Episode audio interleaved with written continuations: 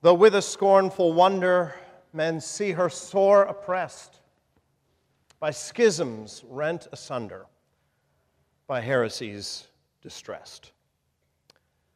Those words come from Samuel Stone's great hymn, The Church's One Foundation.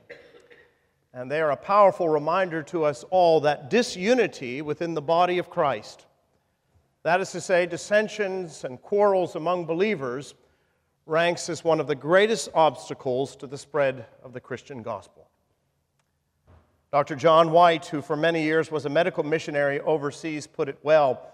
He said, When you stop and consider all the great divisions that have plagued Christendom down through the centuries, you begin to realize that it's nothing short of amazing that God continues to use the church to expand his kingdom on earth. And anyone who has even a cursory knowledge of history knows just how true and how sad that appraisal really is. It's one of the great scandals of Christianity that believers have from time to time been so divided. Sometimes divided even to the point of shedding each other's blood. We have divided over everything imaginable modes of baptism, styles of worship, forms of church governance.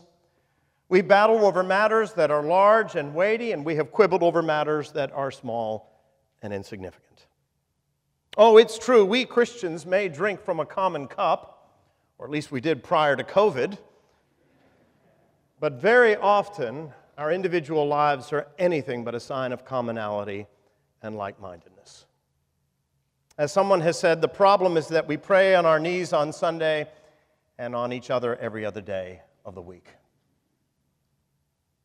Well, it was a concern for the unity of the church and therefore the ongoing and effective ministry of the church that occupied the mind of our Lord Jesus Christ here in today's gospel lesson from John chapter 17.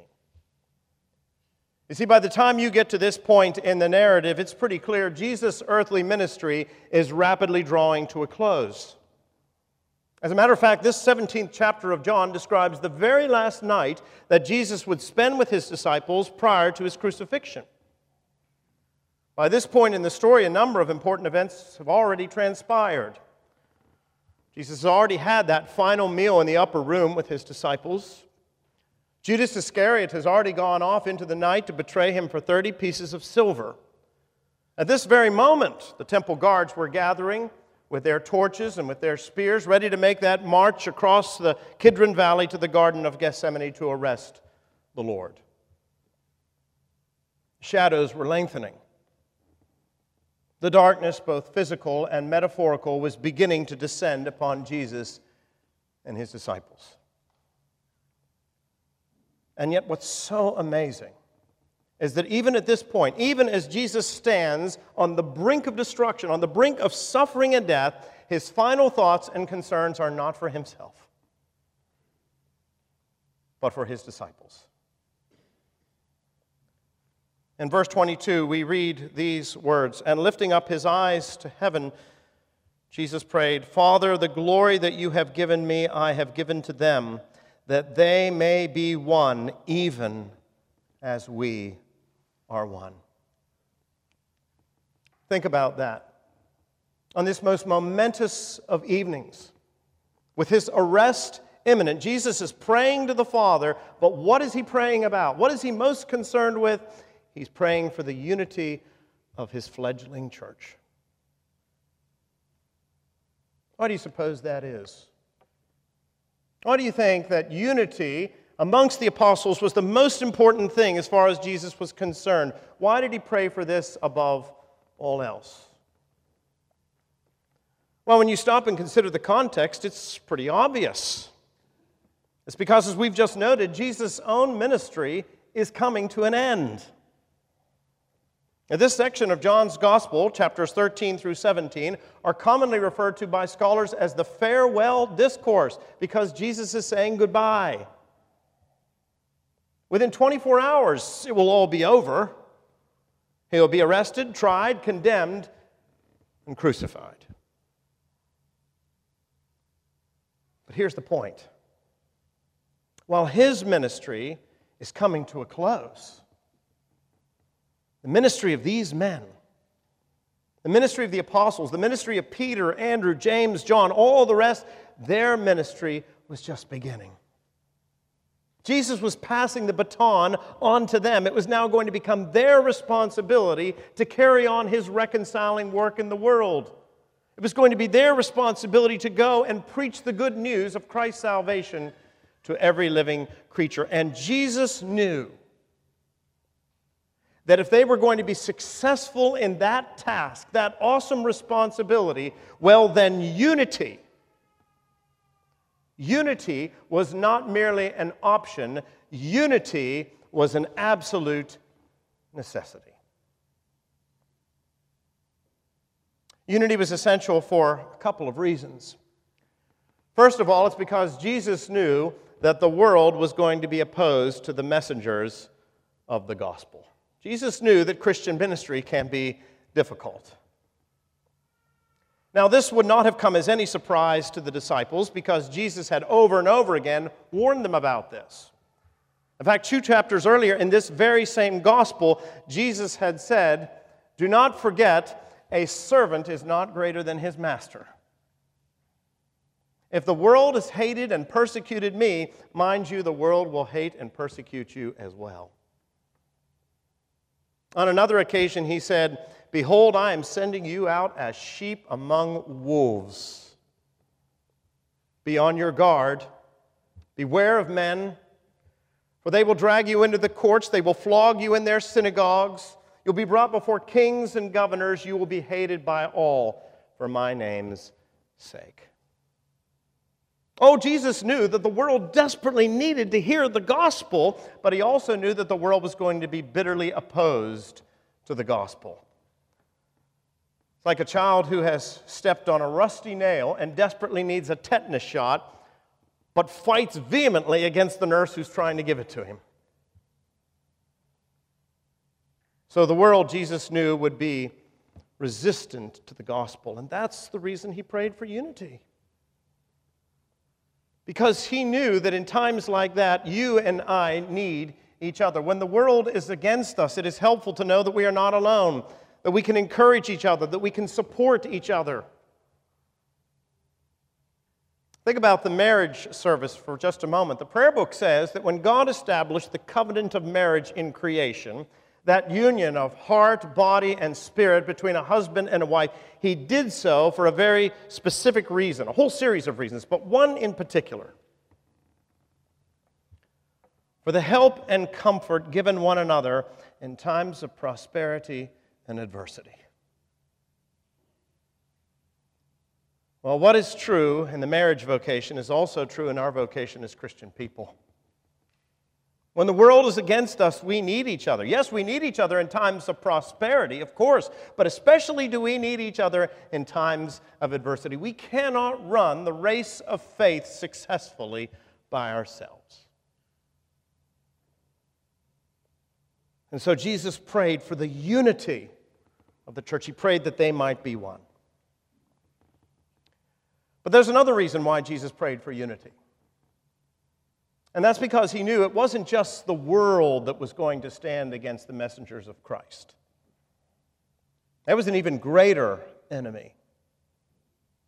Peter, in his first epistle, said, Be sober be watchful, for your adversary, the devil, prowls around like a roaring lion seeking someone to devour.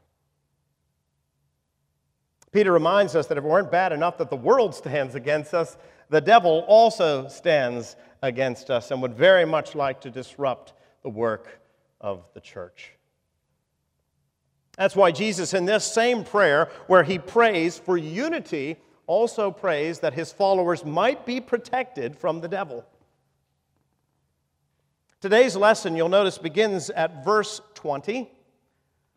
But if you back up just five verses to verse 15, you find Jesus praying this.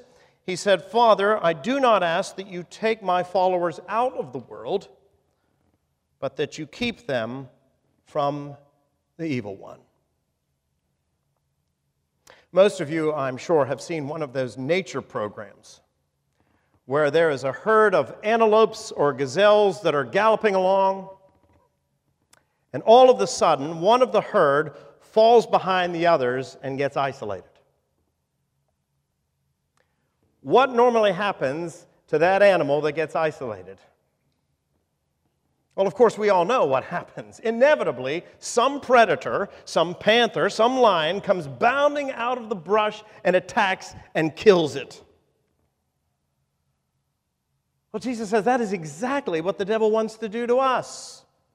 He's prowling about, he wants to thin the herd. He's going to attack us when we're alone, when we're isolated, when we're off doing our own thing. And so that's why Jesus prayed for unity. He understood that we are better off together than by ourselves. There's safety in numbers. So he prayed for unity in the church. Prayed that we might all be as one. Now, at this point, it's worth pausing and asking an important question. Precisely what kind of unity is Jesus talking about here? All right, it's obvious unity is essential to the mission of the church if we're going to be successful. Obviously, unity was near and dear to the heart of our Lord. In fact, of all the things that Jesus prays about in this great prayer here in chapter 17, commonly referred to as the high priestly prayer, the one thing that he spends the most time on is this petition for unity. So clearly, it's of the utmost importance. So important, in fact, that some have suggested that the breaking of unity, the breaking of fellowship, is the worst of all possible sins. A well known bishop once said that if you ever have to choose between disunity and heresy, choose heresy. Well, that's a bold statement, isn't it? Is it true? Would Jesus agree with that sentiment? Would Jesus say that unity is more important than even false doctrine? Listen, it's important to understand that when Jesus prays for unity here in chapter 17, he has something very specific in mind. Jesus is talking about a unity at the deepest level. You see, when most of us think of unity these days, when we hear that word, we tend to think, first and foremost, of an organizational unity. I mean, after all, we Americans are an organizational people, so that's the first thing that springs to mind. We think of the kind of unity that comes from being a part of the same organization, or the same denomination, or the same club, or the same guild, or whatever it may be. Some of you may recall that it was this kind of organizational unity that drove the ecumenical movement in the years following World War II. Everybody thought if we could just come together in a great organization like the World Council of Churches established in 1948, we can show unity to the world. Well, don't get me wrong, there is certain place, certainly a place for organization in the life of the church. We need that. If the faithful are going to have places where they can gather for worship, if there are going to be schools, paid staff, missionary endeavors, then clearly we have to have the kind of organizational structures that support them. But that being said, it is very naive to assume that that kind of outward unity alone is enough to win the world to Christ.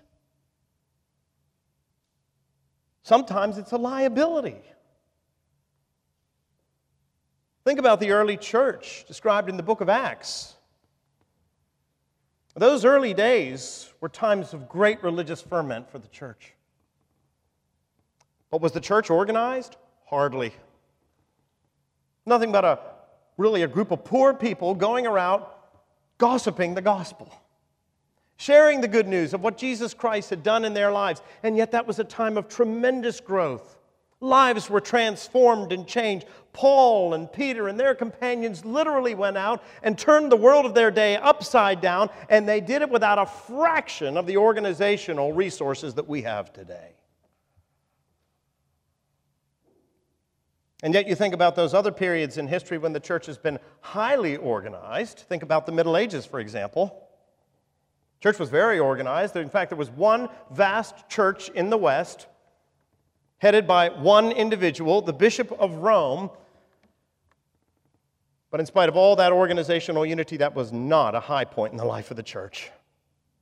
It was not a time of growth. It was not a time of evangelism. It was a time of great wickedness and deception. And it would take a reformation to recover the truth of the gospel. So, organizational unity, yes, it can be helpful, but it is not sufficient, and it is not what Jesus had in mind when he prayed for unity. But nor did Jesus have in mind what we also think of when we think of unity, and that is conformity or uniformity. It's been said that if organizational unity is the bane of the liberal church, well, then conformity or uniformity is the bane of the conservative church. In that, I mean a situation in which, you know, everybody looks exactly the same. We all think the same, we all act the same, we all go to the same sort of places. You know, there are some churches that want that kind of a congregation in which everyone looks exactly the same. There are some pastors that want that kind of a congregation in which everybody looks exactly the same, like a row of cereal boxes on the grocery store shelf. They think, well, that's unity. But is that what Jesus meant? Far from it. The picture of the kingdom of God that we have in the New Testament is a picture of great diversity. You take a look at John's great vision in the book of Revelation. He said, Behold, I saw a great multitude in white robes from every language, people, and nation under heaven. The kingdom of God is filled with all sorts and conditions of men. It's not a congregation of clones. So we are forced to ask the question well, then, if it's not organizational unity that Jesus is praying for, if it's not conformity or uniformity that Jesus is praying for, what is this unity which he asks the Father to grant? What is this unity that is essential if the church is to fulfill its mission? Well, I'll tell you, the answer is in verse 20 of today's lesson. Jesus said, I do not ask for these only, but also for those who will believe in me through their word. And here it is that they may all be one, just as you, Father, are in me, and I in you. The kind of unity that Jesus wants for the church is that kind of intimate unity that is enjoyed by the members of the Godhead. It is the kind of unity that is enjoyed by the Father, the Son, and the Holy Spirit. Now, clearly, that is a kind of unity that the world cannot even begin to comprehend. It is a spiritual unity, and I use that word specifically because it is a unity that only God the Holy Spirit can grant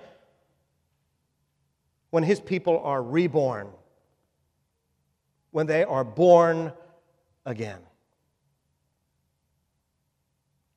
And it is a unity that is characterized by three things. The unity for which Jesus prayed is characterized by three things. First of all, it's a unity in the truth. Earlier in this prayer, Jesus says, Father, sanctify them, that is, make them holy, but sanctify them in the truth.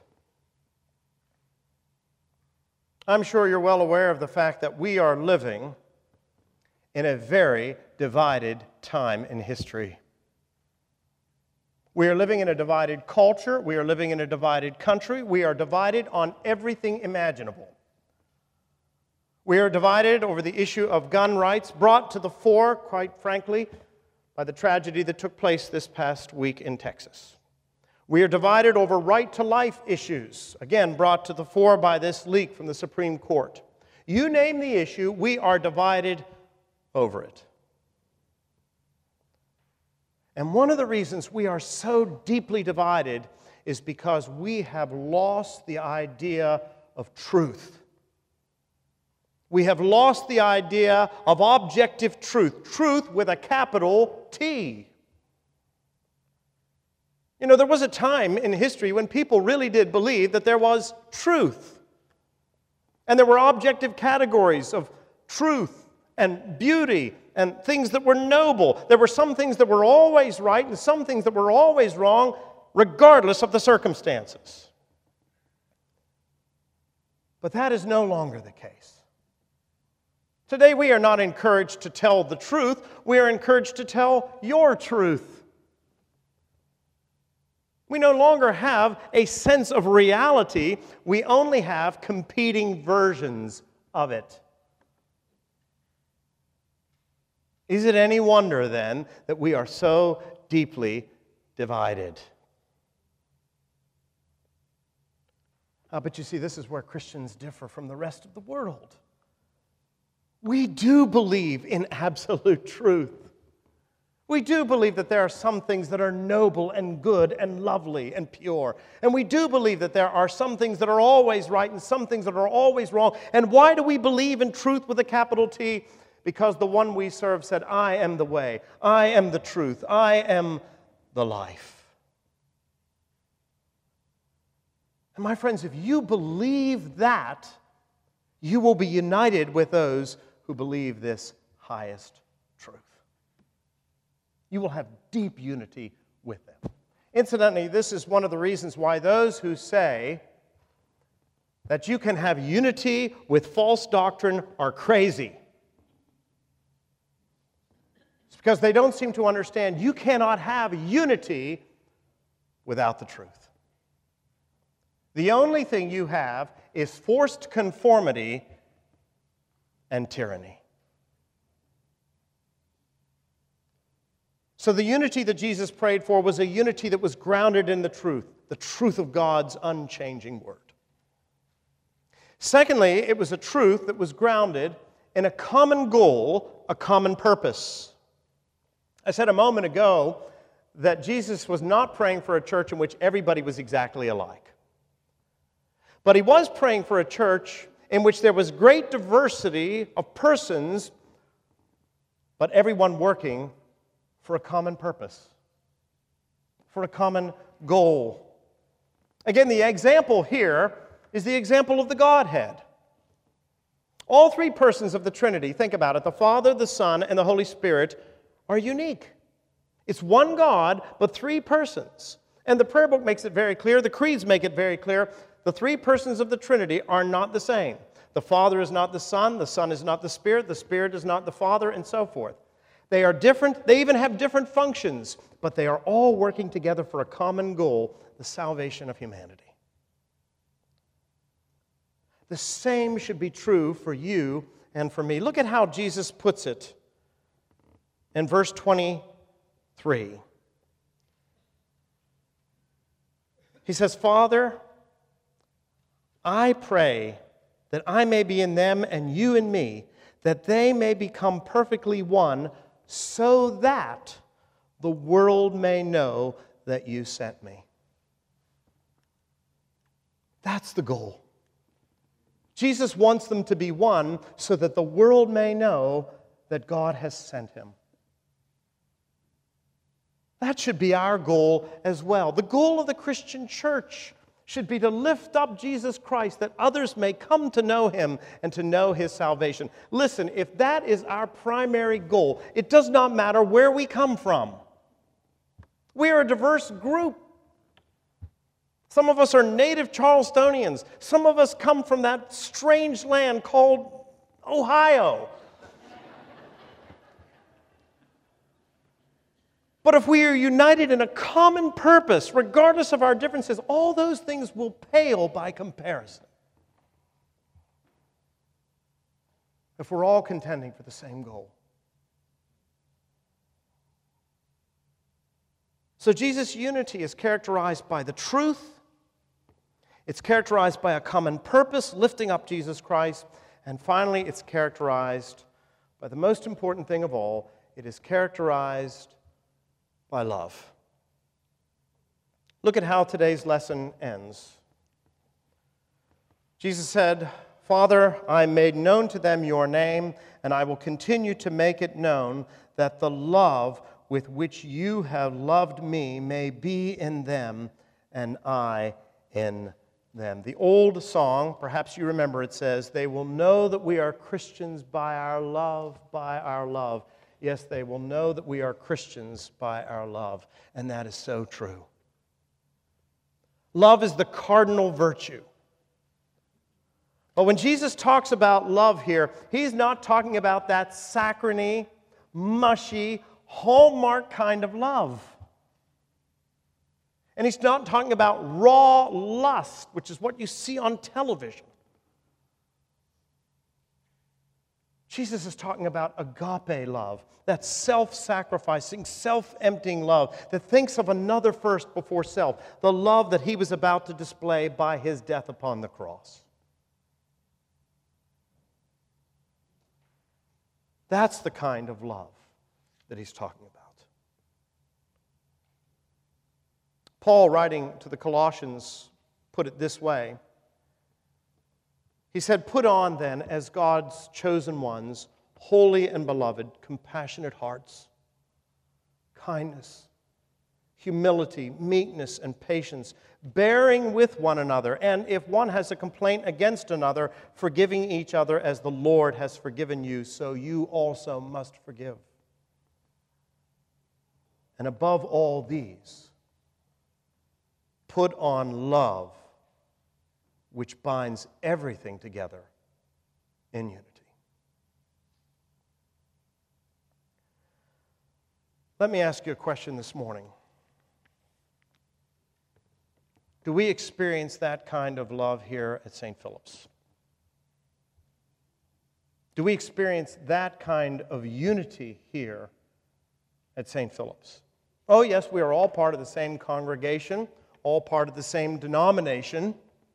Many of us are very similar to each other, but that's not the question. The question is do we have the kind of unity that Jesus prayed for here in this passage? A unity in the truth of God's unchanging word, a unity of purpose, and a unity in that love which thinks not of self but of others first. You know, there's a reason why Jesus prayed for this unity. It's because he knew it would be a hard thing for the church to achieve. And yet he knew that without it, the church could never succeed. My prayer for us as we head into the summer is that we will strive for this kind of unity. I would ask that you join Jesus and join me in praying for this kind of unity here at St. Philip's, this unity at the deepest level. Our final hymn today is Onward Christian Soldiers Marching as to War. It has this stanza in it We are not divided, all one body we, one in hope and doctrine, one in charity. May God grant that it may be so with us. Amen.